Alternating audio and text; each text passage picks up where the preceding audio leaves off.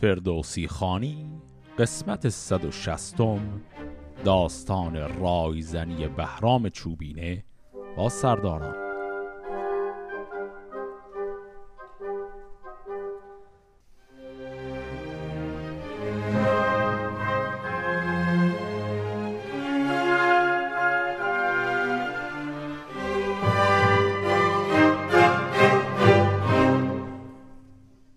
در انتهای قسمت قبل دیدیم که شورش بهرام چوبینه و ادعای پادشاهی او قضیهش خیلی داشت جدی می شد و دیدیم که بهرام چوبینه تونست پشتیبانی سپاه خودش رو کسب کنه، اما الان می خواهیم ببینیم بحثش با بزرگان لشکر خودش به چه شکل است. بر این نیز بگذشت یک روزگار، نخواندند کس نامه شهریار. از آن پس گران مایگان را بخاند، بسی رازها پیش ایشان براند. چو همدان گشسپ و دبیر بزرگ، یلان سینه آن نامدار سترگ. چو بهرام گرد سیاوش نژاد، چو بنداگشسپ آن خردمند و راد. همی رای زد با چنین مهتران، که بودند شیران گنداوران. خب از در همین ابتدا دو تا نکته خیلی سریع گفته شد. نکته اول، انتهای قسمت قبل اون دو تا بیت آخر رو اگر خاطرتون باشه داشتیم که بهرام گمارده هایی رو از سواران گذاشت تو سرتاسر لشکرش تا نامه مخفی از شاه برای این لشکریان نیاد و کسی به فکر خیانت نیفته. الان اومد این بیت گفت که بر این نیز بگذشت روزگار، نخواندند کس نامه شهریار. یعنی اون نامه هایی که احتمالاً قرار بود از شاه بیاد همچین اتفاق نیفتاد، نامه به دست کسی نرسید. حالا یا نامه نوشته شده و همون گمارده ها نذاشتن به دست کسی برسه، یا اصلا نوشته نشده، ولی در هر حالت کار بهرام چوبینه اثر خودش رو کرد. بعد بلافاصله بعدش گفت که حالا بزرگان رو آورد، فهرستشون کرد. ببینیم، همدان گشسپ بود، بهرام سیاوش نژاد بود، بنداگشسپ، یلان سینه و اون دبیر بزرگ. اون دبیر بزرگ همون کسی که در قسمت قبل دیدیم با خراد برزین اومد فرار کنه بعد گرفتنش، پس اون هم الان جزو همین بزرگان هست. چون این گفت پس پهلوان سپاه، بدان لشکر تیز گم کرده راه. که ای نامداران گردن فراز، به رای شما هر کسی را نیاز. ز ما مهتر آزرده شد بیگناه، چون این سر بپیچد ز آیین راه. چه سازید و درمان این کار چیست؟ نباید که بر ما بباید گریست. هر آن کس که پوشید درد از بزشک، ز مژگان فرو ریخت خونین سرشک. ز دانندگان گر بپوشیم راز، شود کار آسان به ما بر دراز. کنون دردمندم من اندر نهان، بگویم به دانندگان جهان. برفتم از ایران چنین کینه خواه، بدین مایه لشکر به فرمان شاه. از آن بیش لشکر نبیند کسی، وگر چند ماند به گیتی بسی. چو پرموده ترک با ساوه شاه، اگر سوی ایران کشیدی سپاه. نیرزید ایران به یک مهر موم، و از آن پس همی داشت آهنگ روم. به پرموده و ساوه شاه آن رسید، که کس در جهان آن شگفتی ندید. اگر چه فراوان کشیدیم رنج، نشان پیل ماندیم از آن پس نه گنج. به نوی یکی گنج بنهاد شاه، توانگر شد آشفته شد بر سپاه. کنون چاره دام را چون کنیم، که آسان سر از بند بیرون کنیم. شهنشاه را کارها ساخته است، و از این چاره بیرنج پرداخته است.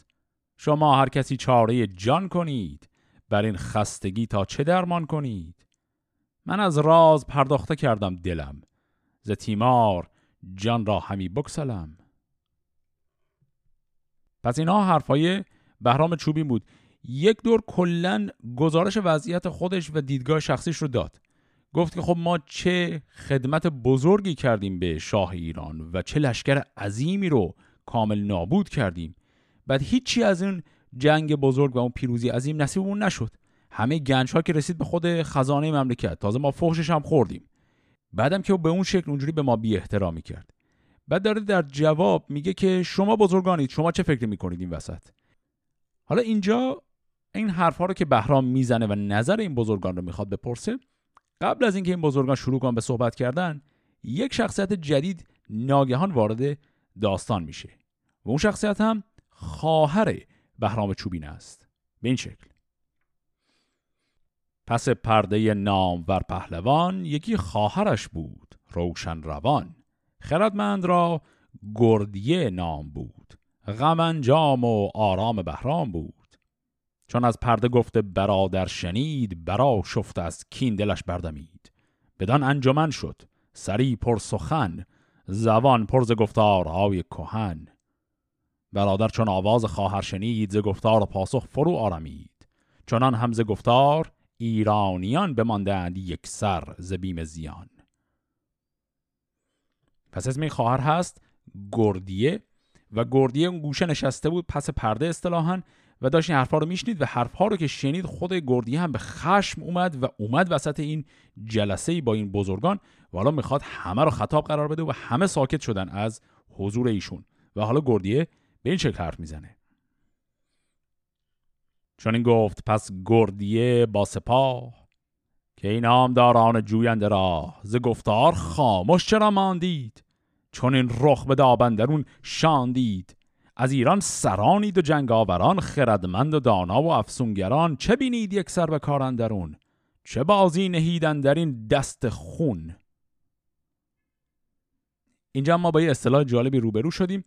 میبینیم که گردیه داره به همه نهیب میزنه که جوابتون چیه و گفت که چه بازی نهید اندر این دست خون. این اصطلاح دست خون یه اصطلاح قدیمی مال بازی تخت نرد. وقتی که شما میاد اون دست آخر همه قمار خودتون رو میذارید روش، به اون دست میگن دست خون. حالا که گردیه اینطوری صحبت کرد، اولین کسی از بین این سرداران که میخواد جواب بده ایزدگشسپ هست.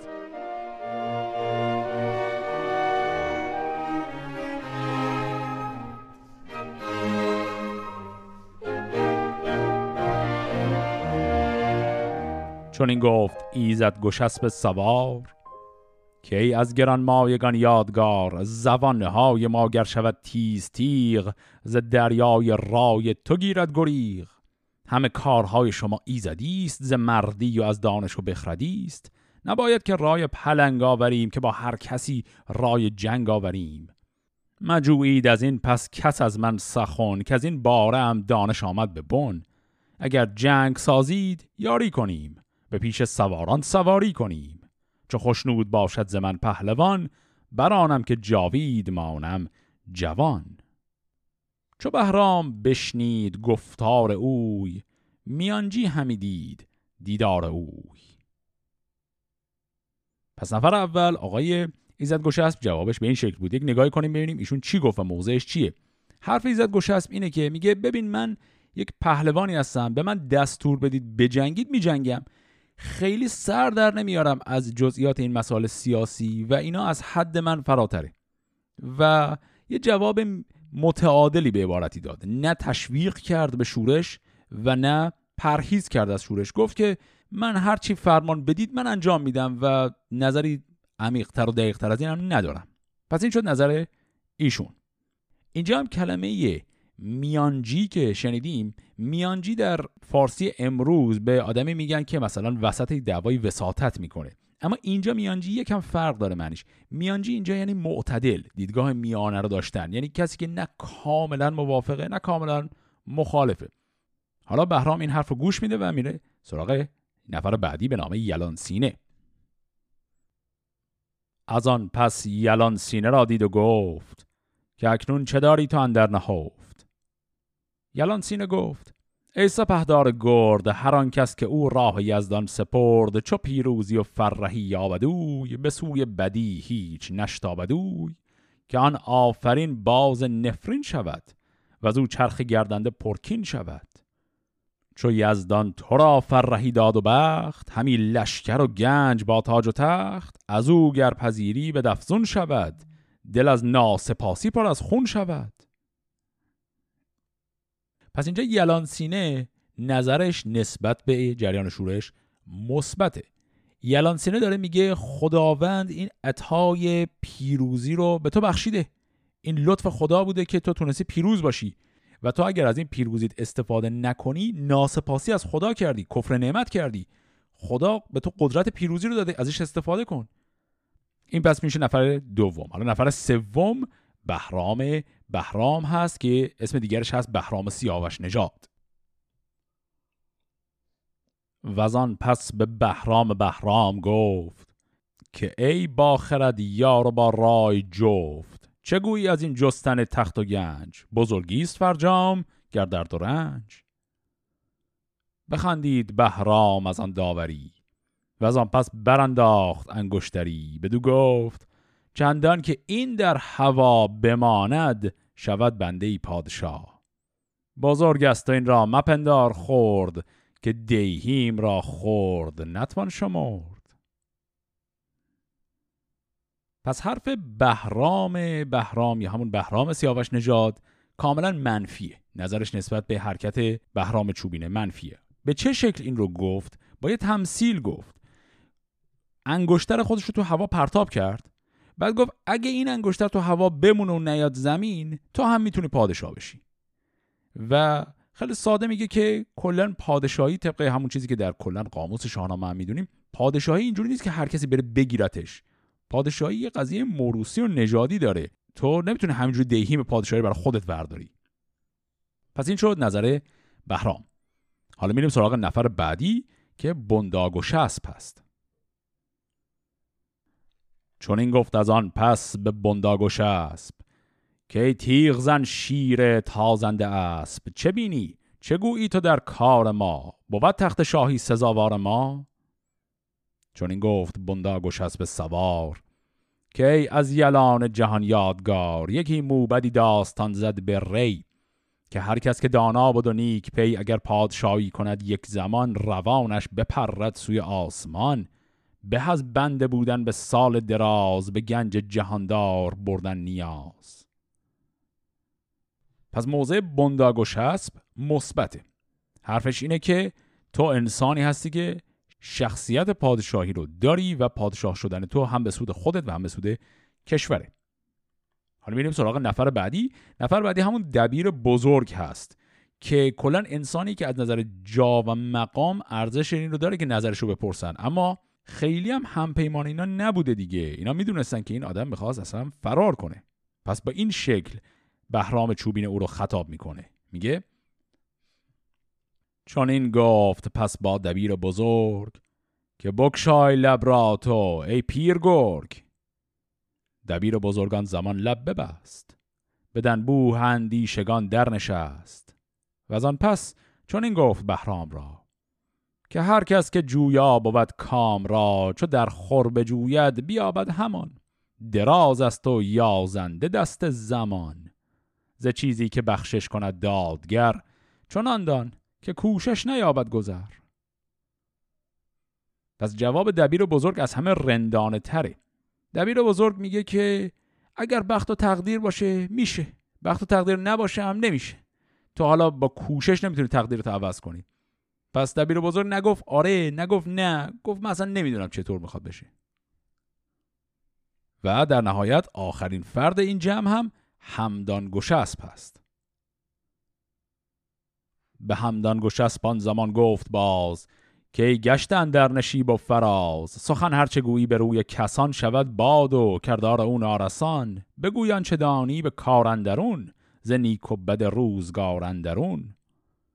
چون این گفت همدان گشسپ بلند که ای نزد پرمایگان ارجمند، ز ناآمده بد بترسی همی، ز دیهیم شاهان چه پرسی همی.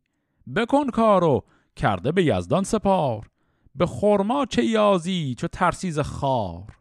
تن آسان نگردد سر انجمن، همه بیم جان باشد و رنج تن.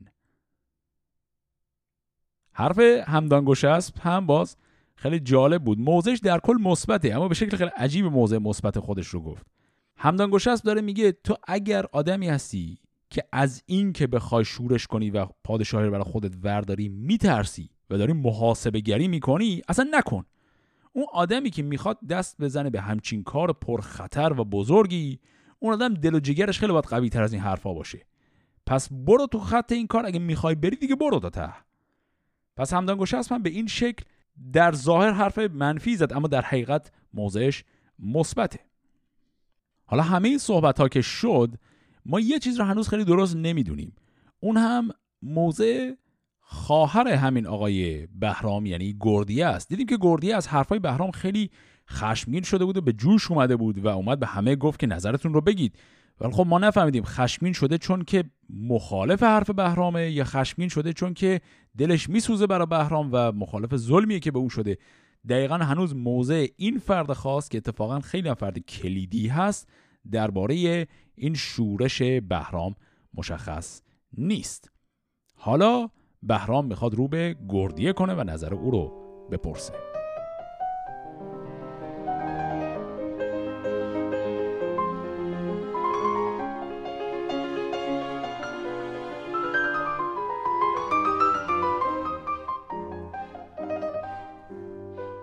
ز گفتارشان خواهر پهلوان همی بود پخشان و تیر روان. این کلمه پخشان هم یعنی ناراحت. پس گردیه از صحبتایی که تا حالا شده خیلی ناراحته. بران داوری هیچ نکشاد لب، ز برگشتن شید تا نیم شب.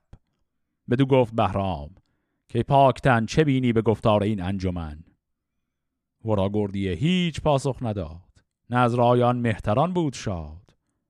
چون این گفت پس با دبیر بزرگ که این مرد بدساز چون پیر گرد. گمانت چنین است که این تاج و تخت، سپاه و فزونی و پیروز بخت. زگیتی کسی را نبود آرزوی، از آن نامداران آزاد خوی.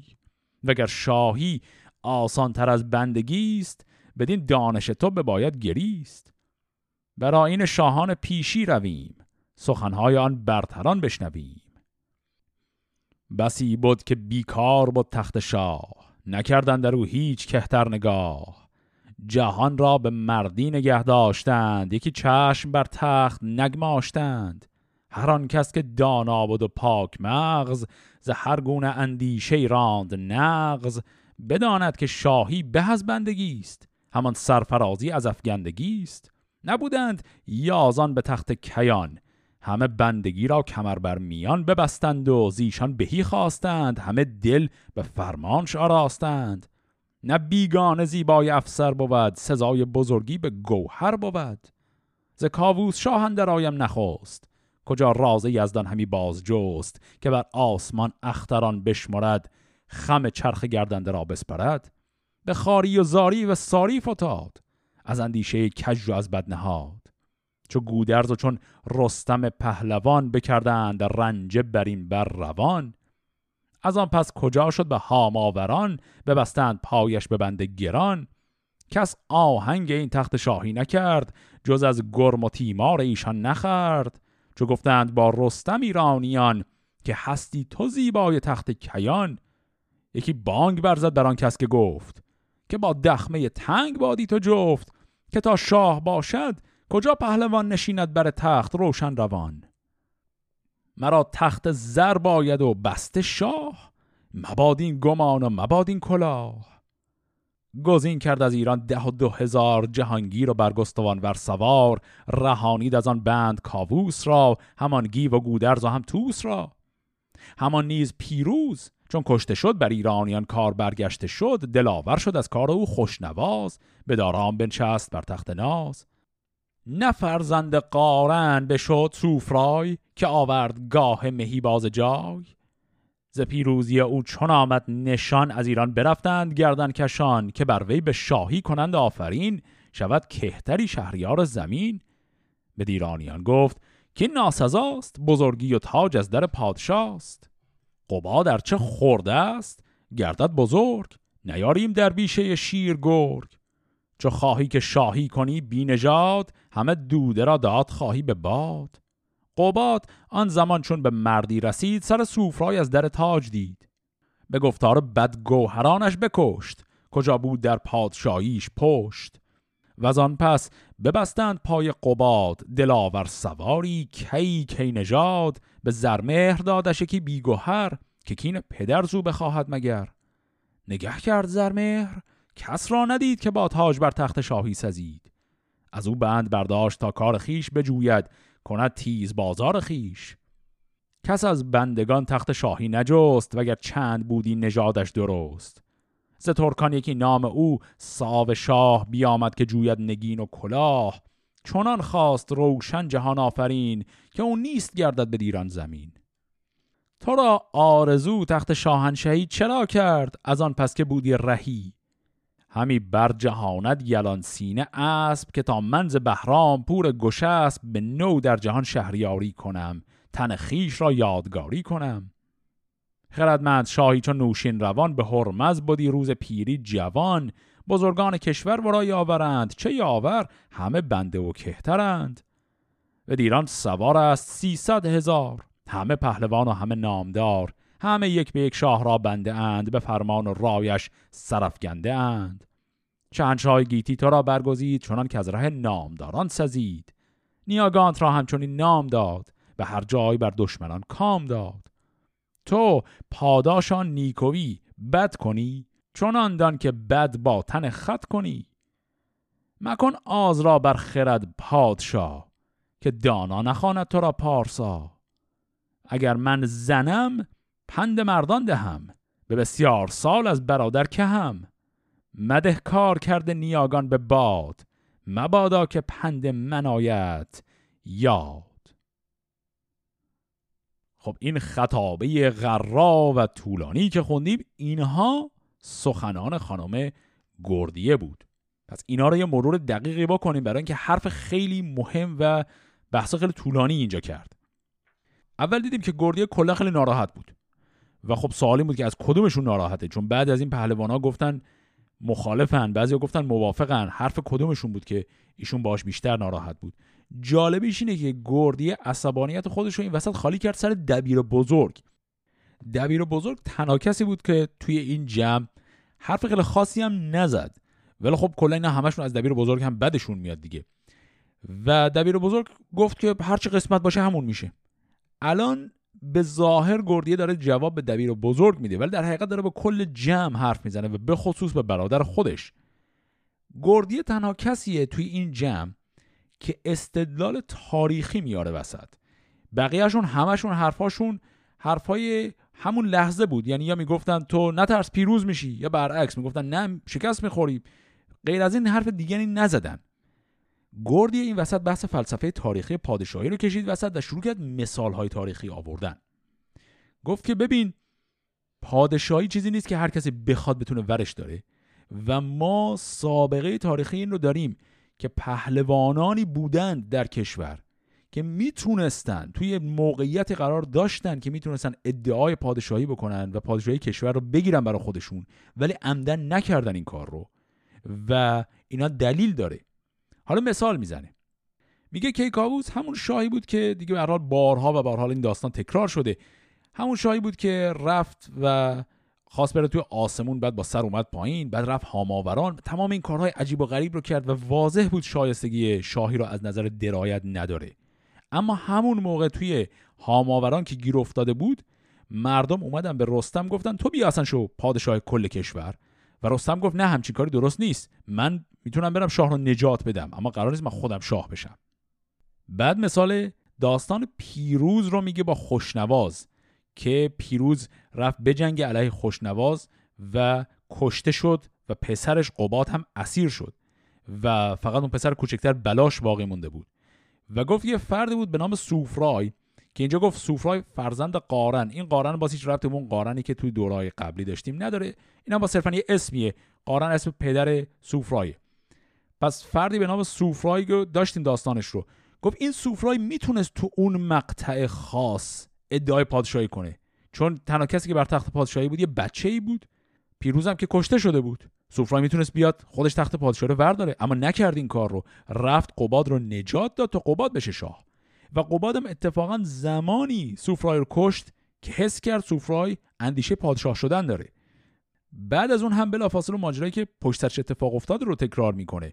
میگه خب ریختند و قباد رو گرفتند و اصلا خواستن به مجازات برسوننش، دادنش به پسر صوفرای که او رو بکشه. میگه پسر صوفرای نگاه کرد، دید غیر از قباد هیچ کسی نیست بتونه پادشاه کشور بشه الان. و به همین دلیل قباد رو ول کرد، گفت خب حالا من قباد رو بکشم به خاطر انتقام خون پدرم، حالا اون جریانش تمام میشه، اما بعد کی میخواد بشه شاه. رو همین حساب پسر صوفرای قباد رو آزاد کرد. و این مثال ها رو که میزنه بعد دیگه میرسونه ماجرا رو به دوران معاصر که جریان ساوه شاه بود و میگه که تو دوران ساوه شاه تو داری همون کاری رو میکنی که یک کسی مثل صوفرای تو دوران پیروز کرد یا رستم تو دوره کیکاووس کرد. کشور نیاز به یک پهلوانی داشت که نجاتش بده، تو دادی، دستت هم در نکنه، خیلی هم کار خوبیه. ولی همونطور که تو اون دورانها طرف نباید به واسطه این کار ادعای پادشاهی میکرد، تو این دوره هم قضیه همونه. پس گردیه با این صحبت طولانیش میشه اولین کسی که یک استدلال منطقی و تاریخی میاره برای اینکه بگه این شورش کاریه که حالا غیر از این که اصلا به نتیجه میرسه یا نه، کاریه که کلا غلطه.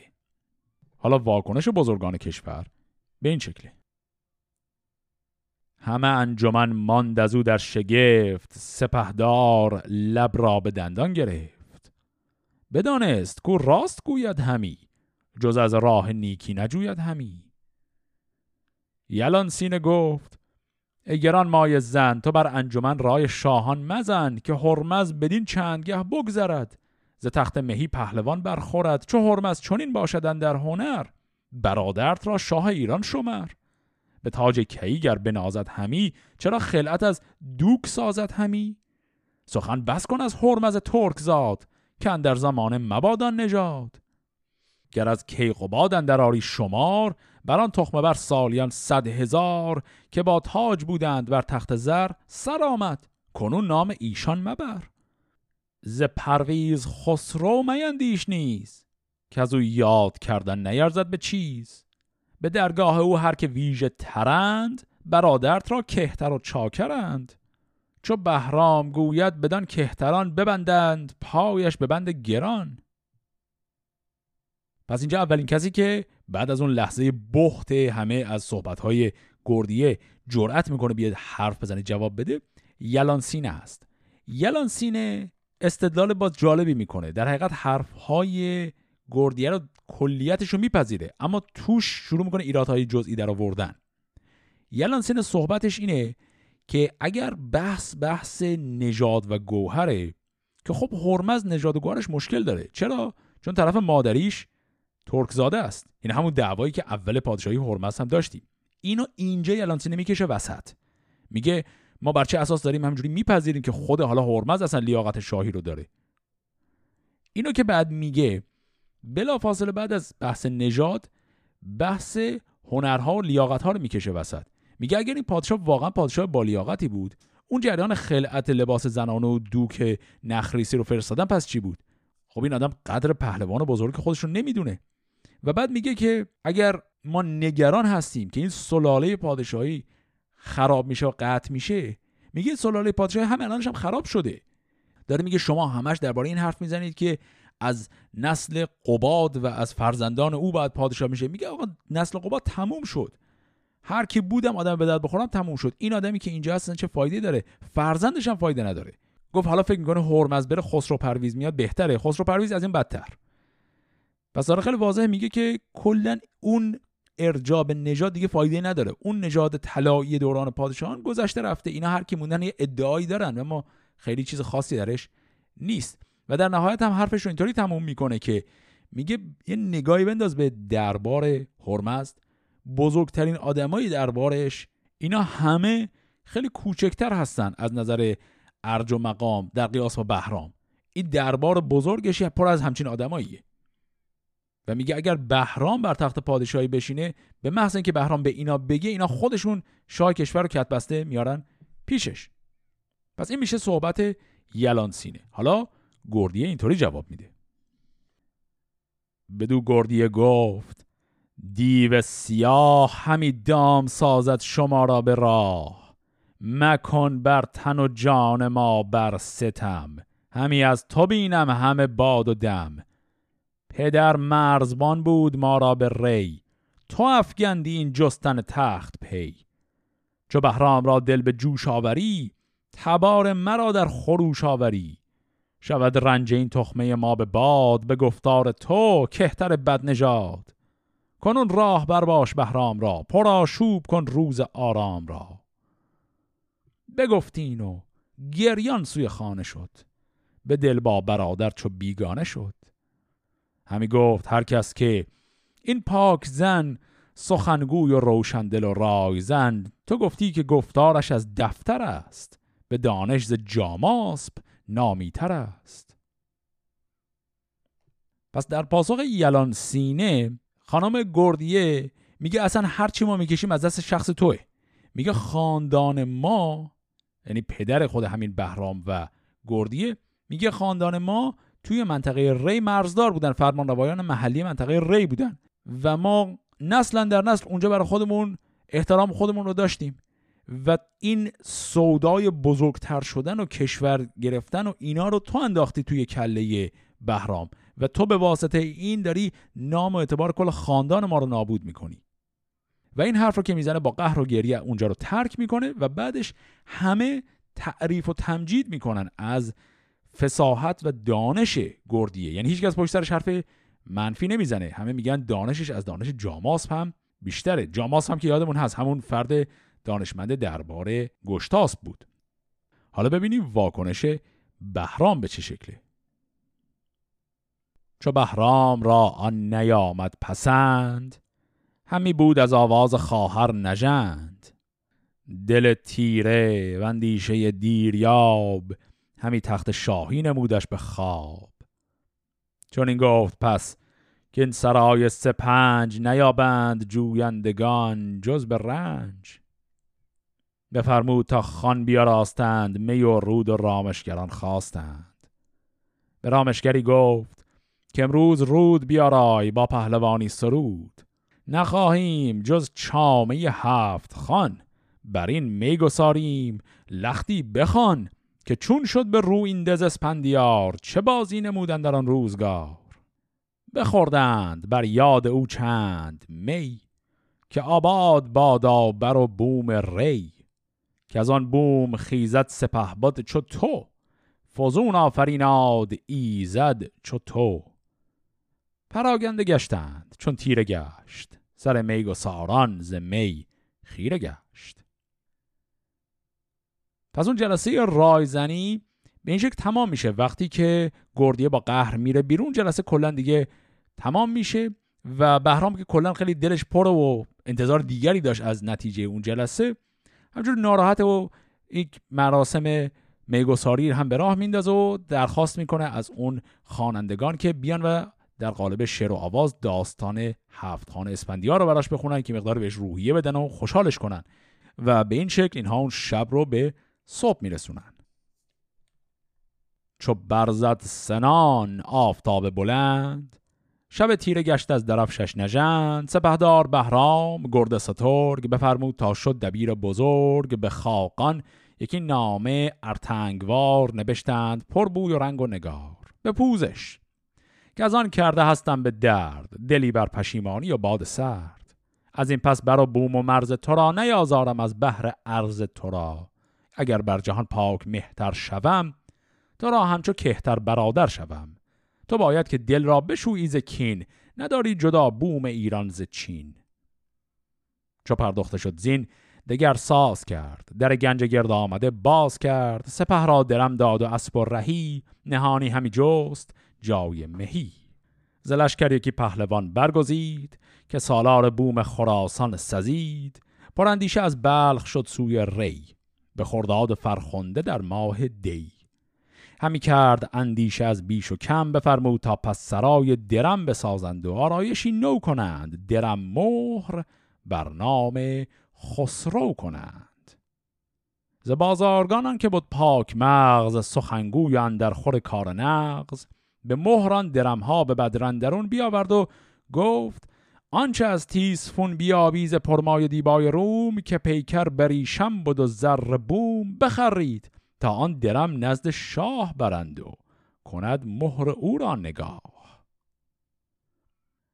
خب پس اینجا وقتی که نقشه اولیه بهرام چوبین که انتظار داشت این نقشه همجور خودش خود به خود درست پیش بره برای شورش، به اون نتیجه که دلش میخواست نرسید و به واسطه صحبت‌های خواهرش عملا اون اجماعی که انتظار داشت بین سرداران شکل بگیره تا بتونه شورش خودش رو رسما شروع کنه، اون به نتیجه نرسید و قضیه منتفی شد. بعد بهرام حالا شروع کرده یه نقشای دیگری داره میریزه. الان دو تا کار اینجا کرد، این دوتا خیلی مهم بود. یکی سرخود ورداشت یک نامه عذرخواهی نوشت خطاب به پرموده که گفت آقا اصلا ببخشید، اما این ببخشیدش ببخشید عادی نبود. با لحن این رو نوشت که گفت من با تو هیچ کاری ندارم، اگرم کار قبلا کردم عذرخواهی میکنم و اگر زمانی من مهتر شدم، یعنی به عبارت دیگه من به پادشاهی کشور رسیدم، من به تو به دید یک برادری نگاه میکنم.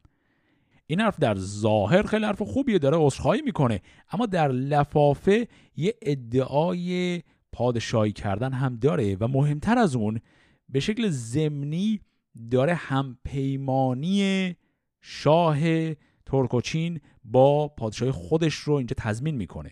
یعنی داره میگه ببین اگر ما داخل کشورمون شورشی شد، این پادشاه رو ما سرنگون کردیم، من شدم پادشاه، تو نگران نباش، تا هرچی پیمان مودت بسته بودی با این شاه، منو پیمانو با تو حفظ میکنم. پس با این کار میخواد خیالش راحت شه که اگر حمله کرد علیه شاه ایران، شاه ایران نتونه از پرموده به عنوان همپیمان استفاده کنه علیه بهرام. این رو خونسا کرد همینجا. و بلافاصله بعد از این کار اینا لشکر رو دیگه جمع کردن و رفتن به سمت ری ری که دیگه زادگاه بهرام چوبین هست و اونجا موندن. و توی ری کلک شماره دوش رو پیاده کرد و این کلک دوم خیلی زیرکانه تر هم هست. میخواد کاری کنه که دربار پادشاهی هرمزد از درون بپاشه، چون الان اون تصمیمش برای شورش یه مقداری حالا مجبور شده به تعویق بندازتش، اما میخواد کار دیگه ای همزمان انجام داده باشه. چه کار کرد؟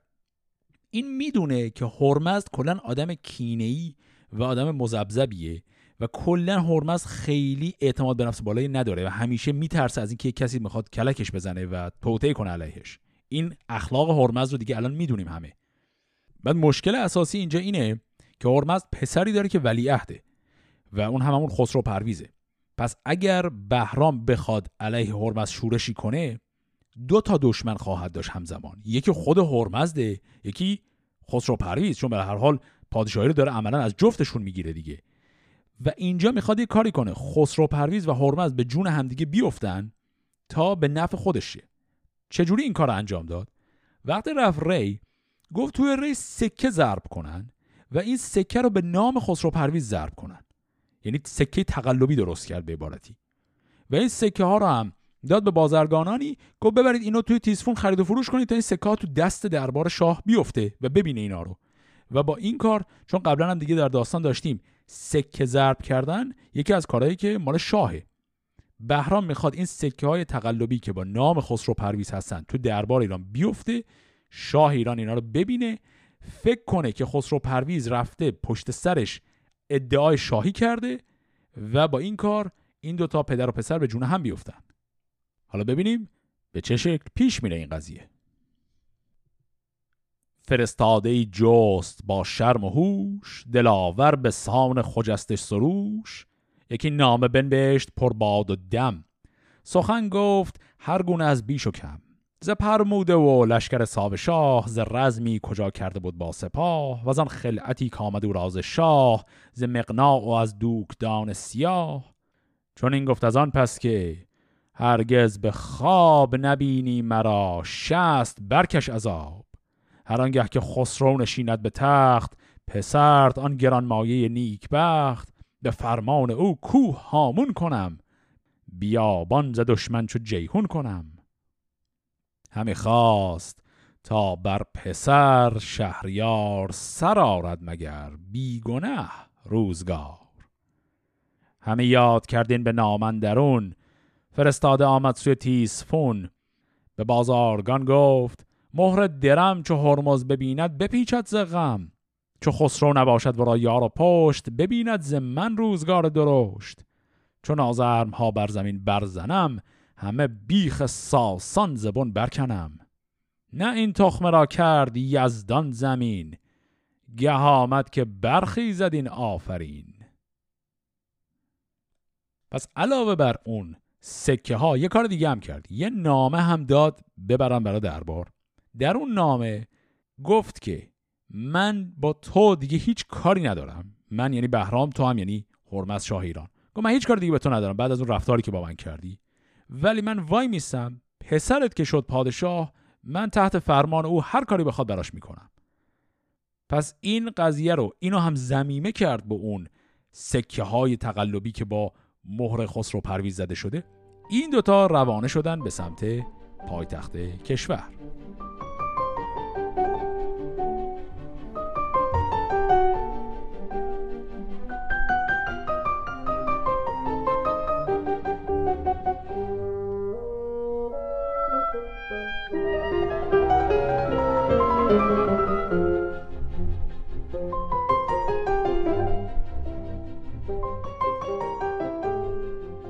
بیامد فرستاده نیک پی به بغداد با نامداران ری، چون نامه به نزدیک هرمز رسید رخش گشت از آن نامه چون شنبلید. پس آگاهی آمد ز مهر درم یکا یک بران غم بیفزود غم، بپیچید و شد بر پسر بدگمان. بگفتین به داین گشسپان زمان که خسرو به مردی به جای رسید که از ما همی سر بخواهد کشید، درم را همی میخ سازد به نیز، سبک داشتن بیشتر زین چه چیز؟ به پاسخ چنین گفت آیین گشسپ که بیتا مبیناد میدان و اسب. بدو گفت هرمز که من ناگهان مرین شوخ را کم کنم از جهان. چنین گفت با نامور نامجوی که بیتا مبیناد کس کام اوی. نهانی یکی مرد را خواندند، شب تیره با شاه بنشاندند. بدو گفت هرمز که فرمان گزین ز خسرو بپرداز روی زمین. چون این داد پاسخ که ایدون کنم به دفسون ز دل مهر بیرون کنم، کنون زهر فرماید از گنج شاه، چونو مست گردد شبان سیاه. کنم زهر با می به جام اندرون، از آن به کجا دست یازم به خون. از این ساختن حاجب آگاه شد، برو خواب آرام کوتاه شد. بیامد دمان پیش خسرو بگفت، همه رازها برگشاد از نهفت. پس نقشه‌ای که بهرام چوبین داشت تالاش خوب پیش رفته. این نامه و این سکه ها که به هرمز رسید، هرمز دقیقا همون واکنشی که حدسش رو میزدیم نشون داد و گفت که من این پسر رو میکشم و دستور داد یک فردی بیاد که این پسر رو بکشه و اون فرد صرفاً چون که میخواست به هر حال احترام شاهزاده رو نگه داره، گفت به جای که من دستم رو به خونش آلوده کنم با زهر میکشیمش. و اینا این نقشه رو ریختن که با زهر زهر بریزن در شرابش او رو بکشن و حاجب یا همون پردهدار یا همون سالار بار خبردار میشه از این قضیه و مستقیما میره و این رو به خسرو میگه که میگه پدرت قصد جان تو رو کرده. چو بشنید خسرو که شاه جهان همی کشتن او سگالد نهان، شب تیره از تیسفون در کشید، تو گفتی که گشت از جهان ناپدید. ندادان سر بیبه ها رایگان، همی تاخت تا آذرآبادگان.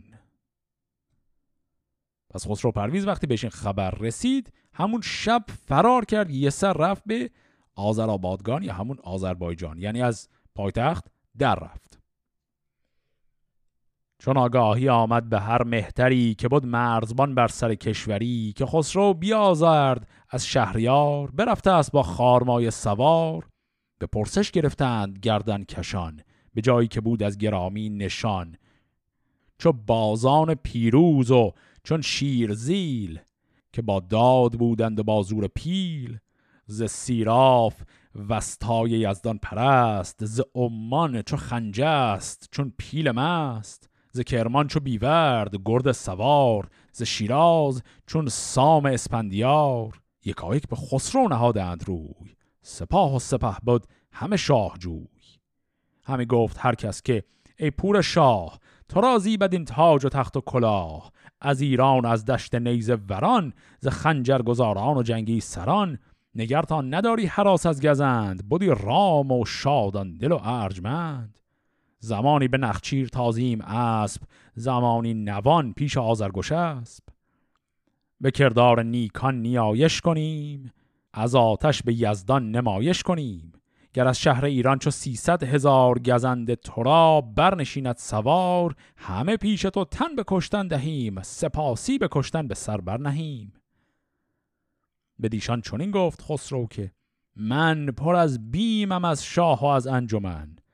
اگر پیش آذرگشسپ این سران بیایند و سوگندهای گران خورند و مرا یک سر ایمن کنند، که پیمان من زان سپس نشکنند، بباشم بدین مرز با ایمنی، نترسم ز پیکار آهرمنی. یلان چون شنیدند گفتار اوی، همه سوی آذر نهادند روی. بخوردند سوگند از آن سان که خواست، که مهر تو با دیده داریم راست. چون ایمن شد از نامداران، نهان ز هر سو برافکند کاراگهان.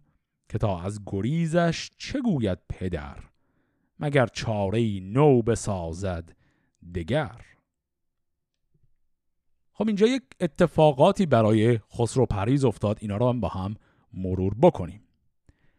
خسرو پرویز وقتی فرار کرد رفت به سمت شمال، رفت به همون منطقه آذرآبادگان. اونجا که بود این صدای این قضیه پیچید توی کل کشور، که شاه کشور که همینجوریش هم خیلی شاه خوشنامی نبود، الان علیه ولیعهد چون این تصمیم عجیبی گرفته و میخواسته ولیعهد خودش رو بکشه و اونم در رفته. سر این قضیه یه تعدادی از پهلوانان مناطق مختلف ایران میرن و به سمت همون آذرآبادگان میرن و اونجا میخوان همپیمان بشن با خسرو پرویز علیه پدرش. یعنی اینجا یه شورش شماره دو داره شکل میگیره. ماجرای حالا بهرام چوبین به کنار، خسرو پرویز هم که خب اون دایه پادشاهیش دایه معقولیه چون واقعا ولیعهده، اون هم الان طرفدارانی جمع کرده از پهلوانان کشور که باهاش میخوان همپیمان بشن، بگن اگه پدرت قصد جان تو رو کرده ما از تو دفاع میکنیم، تو لیاقت شاهید از پدرت به هر حال بهتره. این پهلوانان از مناطق مختلفی اومده بودن، اسامیشون رو هم گفت یه مروری بکنیم. گفت بازان پسر پیروز، فردی به نام شیرزیل، فرد دیگری به نام وستا که گفت از منطقه سیراف میاد، سیراف در جنوب ایران امروزی در کنار خلیج فارس. از عمان کسی میاد به نام خنجر، از کرمان فردی به نام بیورد و از شیراز فردی به نام سام پسر اسپندیار. بازم دیگه میدونیم این سام و این اسپندیار و این اسامی اینا تکراریه، یعنی ربطی واقعا نه به سام دوره زال و اینا داره نه به اسپندیاری که پسر گشتاس بود، اینا صرفا اسمشون شبیه همونه. پس این پهلوانان با این اسامی همه اومدن و اونجا در کنار آتشکده آذرگشسپ قسم خوردند به هم پیمان شدن با خسرو پرویز. این قضیه که تمام شد بلافاصله بعدش گفت که خسرو پرویز هم باز جاسوسانی رو گسیل کرد به پایتخت برن تا خبردار شن که تصمیم بعدی پدرش چیه. آیا پدرش میخواد لشکری علیه او بکشه، میخواد قاتلانی رو اجیر کنه بیان او رو بکشن، بالاخره تصمیمش چیه الان که او فرار کرده، چه کار میخواد بکنه؟ حالا ببینیم پدرش واقعا چه کار میکنه. چو بشنید هرمز که خسرو برفت، همان در زمان کس فرستاد و تفت، که گستهم و بندوی را کرده بند، به زندان برد مرد ناسودمند. کجا هر دو خالان خسرو بودند، به مردانگی در جهان نو بودند. جز این هر که بودند خیشان اوی، به زندان کشیدند بی گفتگوی. پس اینجا دوتا اسم جدید هم باز شنیدیم. این دوتا اسم جدید هم باز خیلی مهم هستن، جلوتر هی باشون باز کار داریم. گفت که وقتی هرمز فهمید که خسرو پرویز در رفته، هر کسی از دربار که به نوعی نزدیک بودن به خسرو پرویز همه رو دستگیر کرد که مطمئن باشه خسرو پرویز پایگاهی در دربار کشور دیگه نداره. اینا که دستگیر کرد دو تا آدم مهم توشون بود، گفت هر دو خالان خسرو یعنی دایی‌های خسرو بودن و اینها هم نامهاشون بود گستهم و بندوی. هر دو اینا رو انداخت زندان. به آیین گشسپ آن زمان شاه گفت، که از رای دوریم و با درد جفت. چون او شد چه سازیم بهرام را، چونان بنده خرد خودکام را. شد آیین گشسپ اندران چاره جوی، که آن کار را چون دهد رنگ و بوی. بدو گفت که شاه گردن فراز، سخنهای چوبین ز من شد دراز. همی خون من جویدن در نهان، نخستین ز من گشت خسته نهان. مرا نزد او پای کرده به بند، فرستی مگر باشدت سودمند. بدو گفت شاه این نه کار من است که این رای بدگوهر آهرمن است. سپاهی فرستم، تو سالار باش، به رزمندرون دست بردار باش. نخستین فرستش یکی رهنمون، بدان تا چه بینی به سرشندرون. اگر مهتری جوید و تاج و تخت، به پیچت به ناکام از او روی بخت. وگر همچنین ویژه کهتر بود، به فرجامش آرام بهتر بود. زگیتی یکی بهره او را دهم، کلاه یلانش به سر برنهم. مرا یک سر از کارش آگاه کن، درنگی مرا راه کوتاه کن. همی ساخت آیین گشسپ سخن، کجا شاه فرزانه افکند بن. پس وقتی که تمام همپیمانان خسرو پرویز رو هم من جمله دو تا دایی او رو زندان میکنه، الان هرمز فکر میکنه که خیلی خب قاله خسرو پرویز تمام شد، حالا برگردیم سر ماجرای خود بهرام. میگه حالا با بهرام چه کنیم؟ آیین گشسپ که در قسمت قبلی هم داشتیمش، جزو افرادیه که هرمز خیلی به او اعتماد داره، میگه این فرد، این بهرام چوبی، این دشمنی ازش با منه، تو بیا منو اسیر کن، بفرست به عنوان پاداش برای اون تا همه قضیه تمام شه. و این واضحه که داره آیین گشسپ اینجا به عبارتی یه نوع چاپلوسی خاصی میکنه دیگه، داره چاخان میکنه، وگرنه خب بهرام اصلا کاری به آیین گشسپ نداره. آیین گشسپ به این شکل میخواد مثلا ارادت بیشتر خودش به شاه را نشون بده که بگه من حاضرم جانم رو در راه تو فدا کنم. شاه سریع این پیشنهاد رو رد میکنه، میگه نه برای چی همچین کاری کنم. و بعد بلافاصله میگه یک لشکری میفرستیم، تو سالارش باش، برو با بهرام چوبین مذاکره کن اول، ببینی اصلا حرف حسابش چیه، چی میخواد. اگر کلا پادشاهی میخواد که خب هیچی، در اون صورت باید باش بجنگیم، مثلا بحثی نیست. اما اگر صرفاً این مقدار احترامی که ما بهش نذاشتیم رو میخواد، ما بهش بی احترامی کردیم، از این بابت شاکیه، خیلی خب من بهش احترام میذارم، خلعتی بهش میدیم، پاداشی بهش میدیم و میکنیمش فرمانروای یک منطقه‌ای و اون آبروی از دست رفته‌ش رو بهش برمیگردونم و تمام میشه. برو ببین حرف حسابش چیه و باش مذاکره کن. پس به این شکل آیین گشسپ از طرف هرمز شاه ایران میخواد بره برای مذاکره با بهرام چوبین. خب الان تا حالا داستان خیلی پیچیده شده، از اینم میخواد پیچیده تر بشه، شخصیت‌های زیادی هم وارد شدن. من سعی میکنم باز به سبک اون داستانی که قبلا داشتیم وقتی شخصیت‌ها زیاد میشن یادآوری کنم که کدوماشون برامون مهمتره و کدوم حالا خیلی اهمیتی نداره، اسمشون فقط یکی دو بار میاد. تا اینجا این دو تا شخصیت دایی‌های خسرو پرویز رو داشته باشیم، باشون کار داریم و همینطور اون سرداران بهرام چوبین به اضافه همین آقای آیین گشسپ. اینا شخصیت‌های خیلی مهمی هستن برای ما. پس ماجرای سرنوشت خسرو پرویز، هرمز و بهرام چوبین رو در قسمت هفته آینده با هم ادامه میدیم. فعلا خدا نگهدار.